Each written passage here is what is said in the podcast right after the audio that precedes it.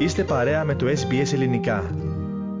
Από την εποχή της πανδημίας και βεβαίως του κόβιντ δεκαεννέα, τώρα περνάμε στην εποχή του μετά-COVID ή long-COVID. Μαζί μας είναι η γενική παθολόγος Μαγδαλένα Σιμώνη, η οποία θα μας λύσει τις απορίες που έχουμε σχετικά με το σύνδρομο αυτό, το long-COVID. Καλησπέρα κυρία Σιμώνη. Καλησπέρα Έμα. Ας ξεκινήσουμε με την εμπειρία σας ως γιατρός. Βλέπετε όλο και περισσότερους ασθενείς να σας έρχονται με σύνδρομο long-COVID ή είναι ακόμα κάτι που το περιμένουμε αλλά δεν έχει έρθει? Έχει έρθει και το έχουμε δει και από την, τις αρχές που παρατηρήσαμε ότι είναι και με τους νέους και με τους ηλικιωμένους, που μερικοί μετά από έξι εβδομάδες ακόμα νιώθουν έτσι κομμένοι και σαν ομίχλη στο μυαλό, και μερικοί έχουν και συμπτώματα που είναι ακόμα πιο άσχημα, ας πούμε, σαν έχουν πονοκεφάλους, πονάν και οι κλειδώσεις τους, κουράζονται με το παραμικρό, και το έχουμε δει και από την Αμερική και την Αγγλία και τώρα το βλέπουμε και εδώ και στην Αυστραλία. Βλέπετε να επηρεάζει περισσότερο γυναίκες ή άνδρες? Από ό,τι έχουμε δει, είναι και οι γυναίκες κάπως περισσότερο σε ποσοστό, και είναι και ορισμένες που έχουν ε, συμπτώματα που είναι κάπως πιο σοβαρά και είναι σε σημείο που είναι παρόμοιες σχεδόν με τα συμπτώματα που βλέπουμε σε γυναίκες που έχουν και, ας πούμε, αυτοάνοσο νόσημα. So, αυτά τα που λέμε τα autoimmune diseases, που ε, είναι όταν τα δικά σου τα κύτταρα λειτουργούν εναντίον σου, αντί μαζί σου. Και αυτό το έχουμε παρατηρήσει στις γυναίκες περισσότερο από τους άντρες. Οι ηλικίες που επηρεάζονται περισσότερο, τι λένε οι έρευνες αλλά και η εμπειρία σας? Είναι οι μεγαλύτερες ηλικίες ή μπορεί να συμβεί ακόμα και σε νέο?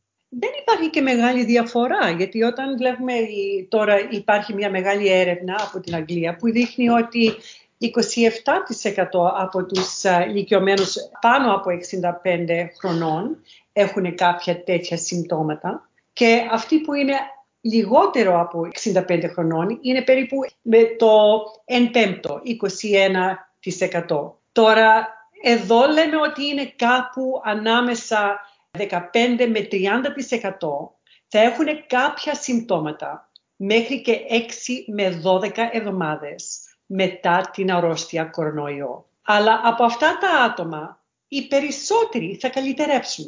Αλλά είναι ότι δεν το περιμέναμε, ότι μπορεί και να έχεις και το κορονοϊό σε πολύ ελαφρή ε, δόση, αλλά ακόμα να νιώθεις πολύ κομμένο, σηκωμένη μετά από έξι ή δώδεκα εβδομάδες. Και αυτό είναι το περίεργο πράγμα που έχουμε παρατηρήσει με αυτή την αρρώστια. Ότι μπορεί να είναι και η αρρώστια σε πολύ ελαφρή δόση, αλλά μπορεί να έχεις και συμπτώματα που επιμένουν.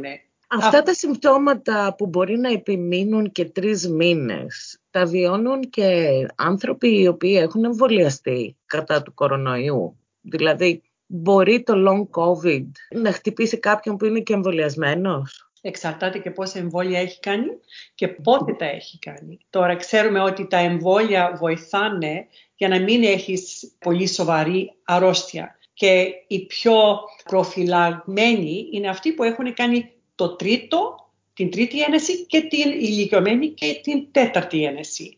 Και από ό,τι έχω εγώ παρατηρήσει προσωπικά σαν γιατρός, αυτοί που έχουν πάρει την τρίτη και την τέταρτη είναι σε τελείως διαφορετική κατάσταση με σύγκριση με άλλους που έχουν κάνει μόνο την δεύτερη ένεση. Κάνει διαφορά στην κατάσταση?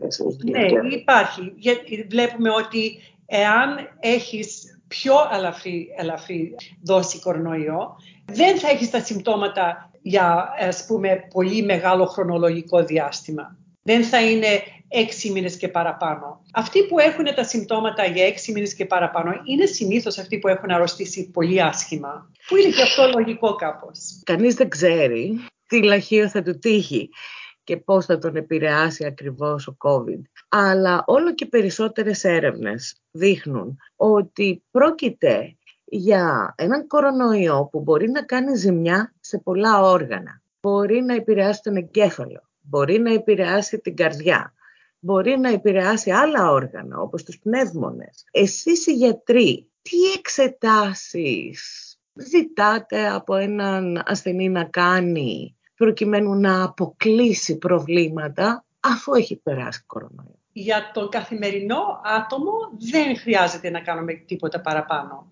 Για τα άτομα που έχουν υποφέρει πολύ άσχημα από το κορονοϊό και έχουν αρρωστήσει αρκετά, ας πούμε, αυτοί που έχουν πάει στο νοσοκομείο, από αυτά τα άτομα είναι περίπου πενήντα τοις εκατό που έχουν συμπτώματα και έχουν άλλα προβλήματα μετά από το κορονοϊό. Αυτό έχουμε καταλάβει, ότι όσο πιο άρρωστος είσαι, τόσο πιο πιθανός είσαι να έχεις και καρδιολογικά, νεφρικά και άλλα όργανα που έχουν πειρα, πειραχτεί. Σε αυτά τα άτομα θα κάνουμε εξέταση καρδιάς. Αυτό συνήθως είναι σαν, βγάζουμε σαν ακτίνες από την καρδιά. Κάποτε όταν τρέχεις, είναι, το λέμε echocardiogram ή stress echocardiogram, για να δούμε και για pericarditis, που είναι περικαρδική... Περικαρδίτιδα. Ναι, περικα, ναι, καρδίτιδα. Και για να δούμε πώς λειτουργεί και η καρδιά όταν uh, κάνει εξάσκηση το άτομο. Είναι και άλλα άτομα που έχουν τα νεφρά τους. Και σε αυτά τα άτομα προσέχουμε πώς προχωράνε και εάν αυτά τα ελαττώματα και στίγματα μένουν. Οι πιο πολλοί που έχουν πάθει περικαρδίτη, οι πιο πολλοί, οι πιο πολλοί καλυτερεύουν εκατό τοις εκατό. Αλλά είναι, εξαρτάται πάλι μάλιστα και από τον άνθρωπο, εάν έχει άλλες αρρώστιες, εάν είναι ηλικιωμένος, ηλικιωμένη, και αν έχει από την αρχή, πριν αρχίσει αυτή η αρρώστια, πριν πιάσουν την αρρώστια, εάν έχουν αυτοάνωσο νόσημα. Εκείνα τα άτομα κινδυνεύουν περισσότερο. Πολλοί νομίζουν ότι επειδή τώρα έχουν σταματήσει οι καραντίνες και οι περιορισμοί, ότι έχουμε ξεχάσει και τον κορονοϊό. Η δική σας συμβουλή ως γιατρός, απέναντι σε όσους μας ακούνε, ποια είναι? Να συνεχίσουν να προσέχουν? Θα είναι εδώ για καιρό. Χρειάζεται όλοι μας να προσέχουμε, γιατί υπάρχουν και άλλα, πώς τα λέμε, variants. Έχουμε πάθει το α, το δέλτα και τώρα έχουμε το όμικρον. Και έχουμε δει ότι και το όμικρον, ενώ είναι κάπως για άλλες, ορισμένα άτομα είναι σαν κρυολόγημα, για άλλα άτομα υπάρχουν άλλα strains, άλλα, ας πούμε, σαν να λέμε διαφορετικά φρούτα ή διαφορετικά σταφύλια, διαφορετικές γεύσεις. Ακριβώς το ίδιο με το όμικρον. Υπάρχουν και διαφορετικές γραμμές που ορισμένες πειράζουν τον άνθρωπο και τον οργανισμό περισσότερο. Αυτή η αρρώστια τώρα θα μείνει μαζί μας. Θα περάσει χρόνος ακόμα μέχρι να είναι όπως είναι και η γρίπη. Τώρα πρέπει όλοι μας να σκεφτούμε ότι τώρα που μπαίνουμε μέσα στο χειμώνα, ότι είναι και η γρίπη που είναι πάρα πολύ σοβαρή αρρώστια. Και όσοι δεν έχουν κάνει ένεση εναντίον τη γρίπη, πρέπει να πάνε να πάρουν την ένεση τους για την γρίπη. Εγώ σήμερα είδα κοπελίτσα τριάντα εννιά κόμμα πέντε βαθμούς με γρίπη, τελείως πεσμένη, τελείως άρρωστη, και είναι σοβαρή αρρώστια. Χτυπάει και τους νέους και τους ηλικιωμένους. Και επειδή δεν είδαμε την γρίπη την περα...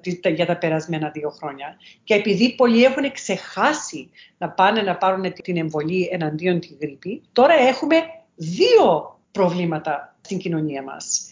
Από τη μία ξεχνάνε να προφυλαξούν τον εαυτό τους εναντίον του κορονοϊού, γιατί νιώθουν ότι α, έχω κάνει δεύτερη, τρίτη εμβολή, έχω πάρει τα εμβόλια και είμαι μια χαρά. Από τη μία σκέφτεται έτσι ο κόσμος, και δεν πρέπει να σκεφτόμαστε έτσι, γιατί δεν ξέρουμε αν ο αδιπλανός σου είναι πολύ άρρωστος ή παίρνει χημικά για καρκίνο, και γι' αυτό όταν είμαστε σε ομάδες που είμαστε όλοι μαζί, θα ήταν πολύ λογικό να φοράμε ακόμα μάσκα. Προπαντός όταν μπαίνουμε σε ταξί, προπαντός όταν μπαίνουμε σε τρένο ή όταν είμαστε μαζεμένοι ομαδικώς και σε κλειστό κόσμο. Και... και φυσικά καλή υγιεινή, πλύσιμο χεριών, όλα αυτά που μάθαμε στη διάρκεια της πανδημίας, να συνεχίζουμε να τα εφαρμόζουμε για να μην καταλήγουμε στο γιατρό ή στο νοσοκομείο. Ακριβώς. Αχρίαστοι να είσαστε. Σας ευχαριστούμε πάρα πολύ, δόκτωρ Σιμώνη. Ευχαριστώ πάρα πολύ, Έμα, που με κάλεσε σήμερα. Δική μας χαρά. Κάντε like, μοιραστείτε, σχολιάστε, ακολουθήστε μας στο Facebook, στο Ες Μπι Ες Greek.